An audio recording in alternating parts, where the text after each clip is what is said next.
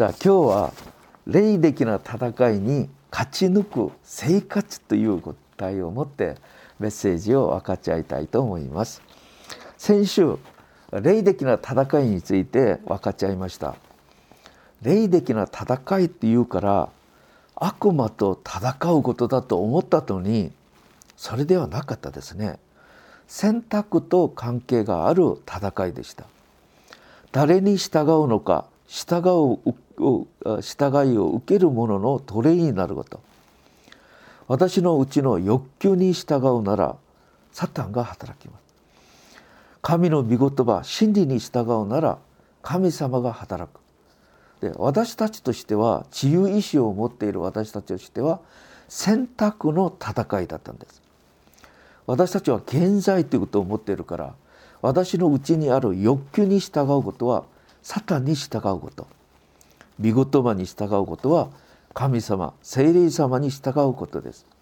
ですから霊的な戦いは目の前の悪魔に出ていけ ということではなく私たちの選択の戦いだということは分かる。これが大事なんです。ローマ書8章5節6節には陸に従って歩む者は陸の陸に直することを考え霊に従って歩む者は霊に直することを考えます。陸の思いは死であり霊の思いは命と平和であります。信仰生活をしたとしても死になる場合もあるし命と平安にある場合もあります。これはどんな考えをするのか何を選択するのかの戦いでありそれがそのまま私の生活に現れます。陸の思いに従うならサタンが働いて死が来ます。自分の考えを下ろして御言葉と精霊の導きに従うなら命と平安があります。なぜならそこに神様が働くからですね。皆さん考えてみてください。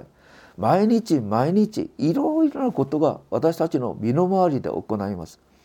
そこに対して私はどんな考えをするのかどんな選択をするのかそこに神様が働くのか悪魔が働くのかと関わりがありその結果として私は死を経験するのか命と平安を経験するのかそれが関わってあるということです。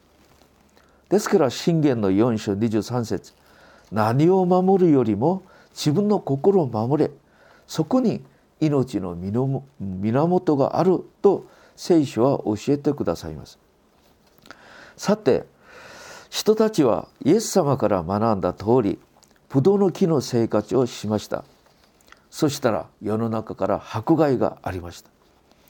イエス様がヨハネ中5章20節にこう言われます。私を迫害したからあなたたちも迫害するであろう。そうです。イエス様を迫害して十字架で殺したこの人たちが人たちをほとんど殺殺しました。だから殉教されました。しかし彼人たちの福音宣教によって今全世界までイエス・キリストの福音が述べ伝えられているんですけど彼らはどのように迫害を勝ち抜き福音を伝えることができたのか。まず人たちは徹底的な考えを守りました。じゃあ彼ら彼らがいつも使った言葉この世は仮住まい。旅人の人生だ。私はいつも戻っていくべき天のふるさとがあるんだ。私はふるさとに行きたい。そして徹底的に神中心的な生活。彼らはいつも言いました。この世は100年短いよ。しかし天国地獄は永遠だ。だから教会中心の生活をし天国にふさわしい考えをしイエス・キリストを心に受け入れてイエス・キリストによってしっかり武装していけたから悪魔の攻撃があっても勝ち抜くことができました。また彼らは霊的な戦いに勝ち抜く生活をしていました。皆さん霊的な戦いは一回で終わりではありません。今日勝ったとしても明日負けるなら全て奪われてしまいます。ですから毎日毎日かつ生活が大事なんです。じゃあその毎日毎日かつ生活これが何なのかこれを今日一緒に分かち合いたいと思います。霊的な戦いに勝つ生活のために使徒パウルが教えてくださる3つの勝利の生活の秘訣これが今日読んでくださった第一テサロニケ交渉16節から18節にあります。いつも喜んでいなさい。絶えず祈りなさい。どんなことにも感謝しなさい。さあまずはじめにいつも喜んでいなさい。じゃあこれは信徒としての当たり前です。どんな状況でも信徒が悲しんだり泣いたりばかりするなら周りの人がこの人キリスト者なのかと言うんじゃありませんか？じゃあ詩篇の30章5節。誠に美怒りはつかの間命は恩寵のうちにある。夕暮れには涙があるけど朝明けには喜びに叫ぶ。神様の恵みはいつもあるので一時期的に私たちが悲しみ涙があったとしても次の日の朝は喜びで叫ぶように神の恵みはいつも私たちを豊かに助けてくださるということです。それでもこの世の中ではいつも喜ぶことばかりではないんですけどいつも喜びなさい喜んでいなさいできますか？皆さんキリスト者であるならいつも覚えておくべきことがあります。これが救いの恵みです。以前の私はどんな人間だったのか。しかしどのようにイエス・キリストに出会ったのか。今私はどんな存在になったのか。地獄に行くべきものが天国に行くようになった。これだけでも私たちもうこれだけでも喜ぶべきでしょう。神の敵である者が神の子供になった。悪魔の奴隷だった私たちが悪魔に勝ち抜く権勢力をいただいた。また祈るなら神様が答えてくださるんだ。また将来に対するこれから全てに対する神様の約束の言葉が私たちにはあります。この約束の言葉を握ってやれば私たちはいつもこの約束をいただくものになります。なんという幸せでしょう。ですから旧約聖書で神様は杉越の祭りをしっかり守りなさいと言われました。じゃあ皆さん杉越の祭りって何でしょう？エジプトの奴隷だったイスラエル人たちが神の恵みによってエジプトを屈服させて出エジプトしたことです。これが言葉を変えれば救いの恵み。これが杉越の祭りでいつも記念したんです。皆さん信仰の根本は救いの恵みです。この救いの恵みに対する感激感謝がなければ信仰はできません。私たちが毎日信仰生活し毎日神の子供と言うんですけど自分がどのように救われたのかイエス・キリストが私のために何をしてくださったのか。これを覚えておられますか？この救いの恵みに対する感謝感激がなければ信仰ではありません。この救いの恵みに感謝があればあるほど神様の前で大きく用いられます。この救いの恵みの感謝感激があるならこの世の中で苦しんでも主のために生きるようになり迫害の中でも喜びながら主のために生きるようになる原動力が救いの喜びなんです。さあ私たちが救いを喜びとし感謝するなら誰が働きますか？神様が来ます。神様が働きます。しかし救われてのにキリストなのにいつも不安心配悩み悲しんでるならキリスト者なのに悪魔が働きます。ですからキリスト者である私たちは積極的に喜び感謝をしなければなりません。使徒パウロは牢の中でピリポ書で喜びなさいと言いました。彼は後ほど殉教されるべきなのにどうして喜ぶことができますか？救いの恵みを考えるなら今しばらく難しくても後ほど天国に入って天国で祝福を受けて過ごすことを考えるから喜ぶしかないです。パウロはすでに天国を見てたのです。短い時間ですけど第2コリント12章4節。天国に行って人が口で言い表し得ない。素晴らしい素晴らしいことを見た。素晴らしいことを聞いた。彼は天国に対して何か素晴らしいという恵みを見てたんです。私たちもどんな状況の中でもこの救いの恵みを覚えなければなりません。救いの恵みを考えるといつも喜ぶことができます。これで感謝して喜ぶ時神様が働くようになります。だったら霊的な戦いに勝つようになります。ローマの円形競技場で獅子の餌食になって死んでいきながらキリスト者たちは喜びました。賛美をしました。その理由は今後ほど私は天国で素晴らしい恵みを祝福をもうもう永遠に味わうことができる。それを考えるなら獅子の餌食何にもないんです。しばらくこれあっという間です。私たちが味わうべきこの恵みにいつも考えていきましょう。ぜひとも難しいことがあって苦しいことがあってもこの救いの恵みを考えて喜びましょう。喜ぶなら神様が来ます。神が働きます。難しいと思って泣き続けるなら悪魔が来ます。だったらどうなるでしょう。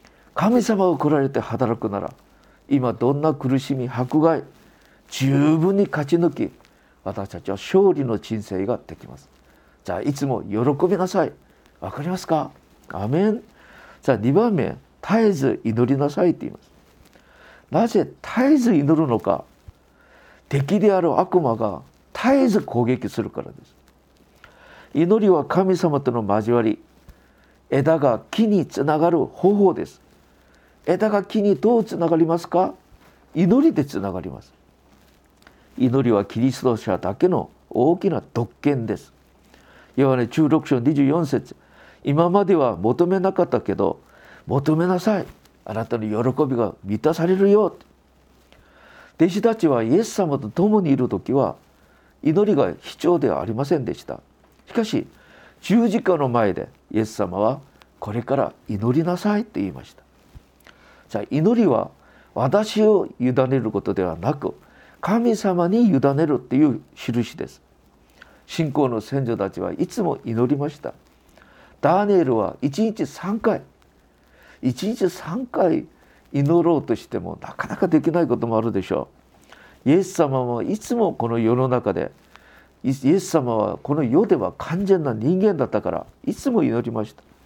人たちもどこに行っても祈りの場所を決めておいてそこで祈りました。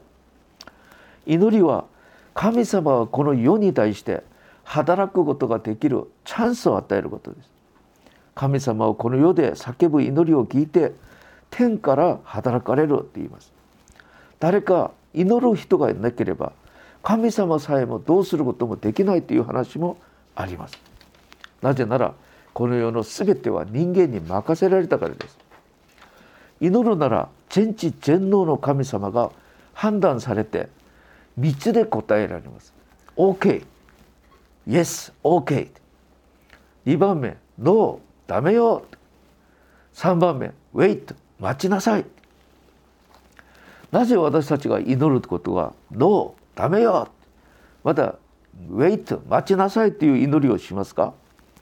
一番ですから一番大事な祈りは主の身旨を聞く祈りです。主よこれはどうすればいいですか？このことはなぜ起こりますか？主よこれを私はどう理解すればいいでしょうか？神様の身旨を聞く祈り。そして聞く聞いたら私たちがその身旨通り祈ったらいつも OK いつもイエスです。ですからイエスの祈りをするために神の身胸を聞く大事です。ルカの11章18章1節にはイエスは気を落とさずに絶えず祈らなければいけないということですね。気を落とす落として落胆して絶望するなら誰が来ますか？これは悪魔が来ます。希望を持って祈り続けるなら神様が来られます。神様が来られるなら何が問題になるでしょうか？ですから心配落胆もう悩みよりは祈りをしていきましょう。第一ペトロ3章12節。主の目は正しいものに注がれ。主の耳は彼らの祈りに傾けられる。祈る人のところに神の目神の耳が傾けられます。その意味は祈る人に神様が近くに来てくださるということです。そうです。神様が私のところに近くに来てくださる方法は祈ることです。祈ることによって主が来られるならこの後は主に任せればいいでしょう。ですからいつも祈りなさいって言います。3番目どんなことでも感謝しなさい。じゃあ感謝。感謝は素晴らしいです。全てのことの決定版が感謝です。皆さんすべいつも喜ぶことなかなかできないでしょう。絶えず祈ることそれも忘れてなかなか祈れないこともあったとしても感謝だけでもうまくできれば状況は変わります。なぜなら恨んだり不平したりするなら悪魔が来ます。いや昔私は女性たちの神経質と言いましょうかね。なんとかなんとかまあはあもうこれは難しいですね。恨んだり不平したり悩んだり心配したりそしたら聞く人も辛くなります。そしてそこに悪魔が来ます。しかし感謝をするなら神様が来ます。神様が来られるならローマ書8章28節神を愛する者たちつまりご計画に従って召される者たちには万事が益となるように共に働くということを私たちは知っています。神様が来られて働くなら全てが善に変わります。益に変わります。感謝は素晴らしいです。どんな不幸なことがあったとしても感謝してください。これが災いが転じて祝福になる秘訣が感謝です。感謝するなら神様が働くからです。だから今何か私にあまり気持ちは何か良くないことが起こったとしても無条件感謝する。無条件感謝すること。皆さん感謝。感謝するなら神様が来ます。恨むなら悪魔が来ます。ですからどんなことでも感謝しなさいって言われるのです。じゃあ感謝の表現はどうするんですか？賛美で主にするでしょう。ピリポで福音を伝えながら鞭を打たれ牢に閉じ込まれたパウルとシラス。その時私たちだったらどうしますか？私が福音を伝えるのになぜ神様を助けてくれなかったんですか？福音を伝えながら鞭を打たれて私は今牢に閉じ込められたんですよ。恨む場面なのでなのにパウロとシラスは感謝します。賛美をします。そうしたらそこに神様が来られたんです。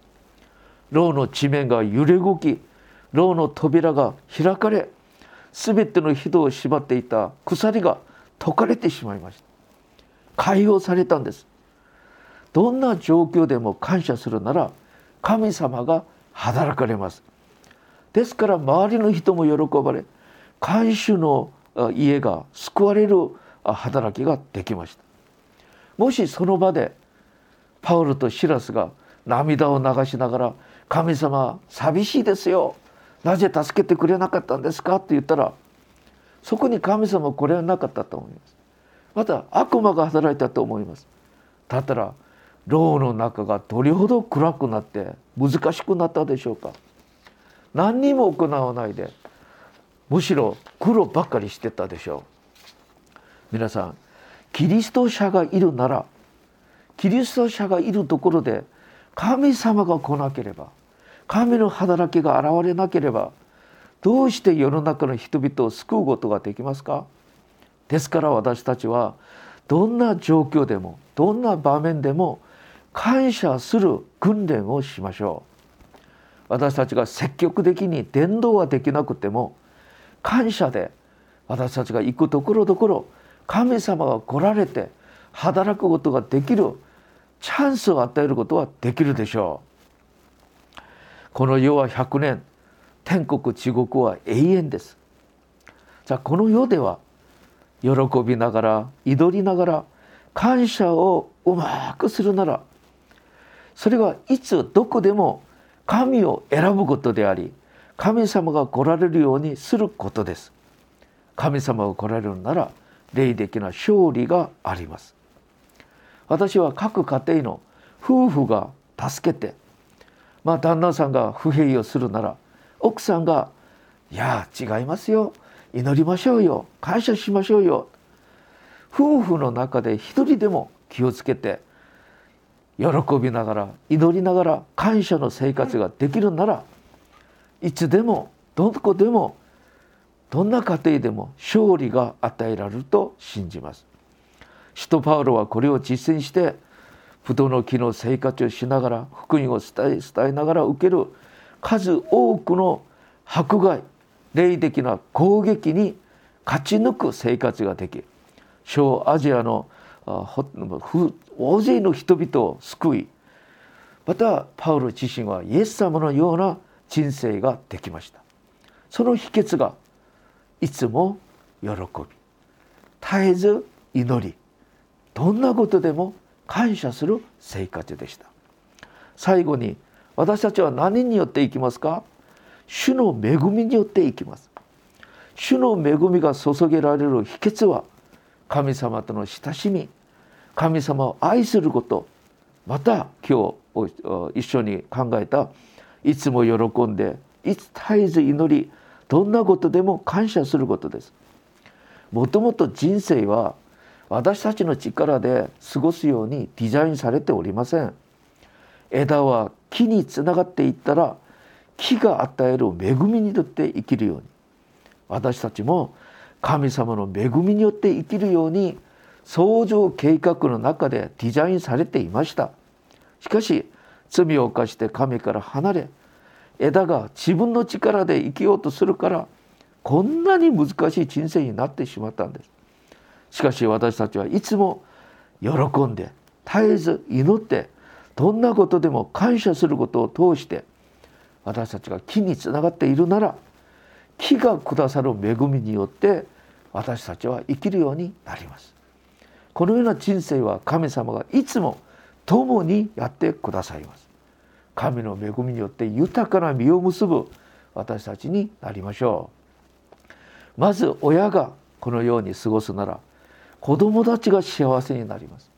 家庭が幸せになります。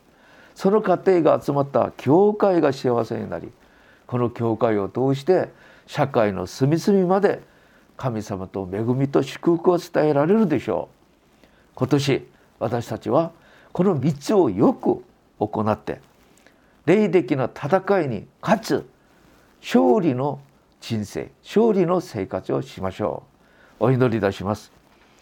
主よ今日本はオミクロンによってオミクロンコロナの感染で東京だけでも1日1万人が感染されています私たちが気をつけるんだって私たちの自身の健康を守ることは難しくなっている状況です。どうすればいいんでしょうか？主が来てくださって私たちを守ってください。とにかく私たちはいつも喜んで絶えず祈ってどんなことでも感謝することによって神様が来られて恵みを通して守ってくださる人生を過ごすようにしてください。イエス・キリストの皆を通してお祈りいたします。アーメン。アーメン。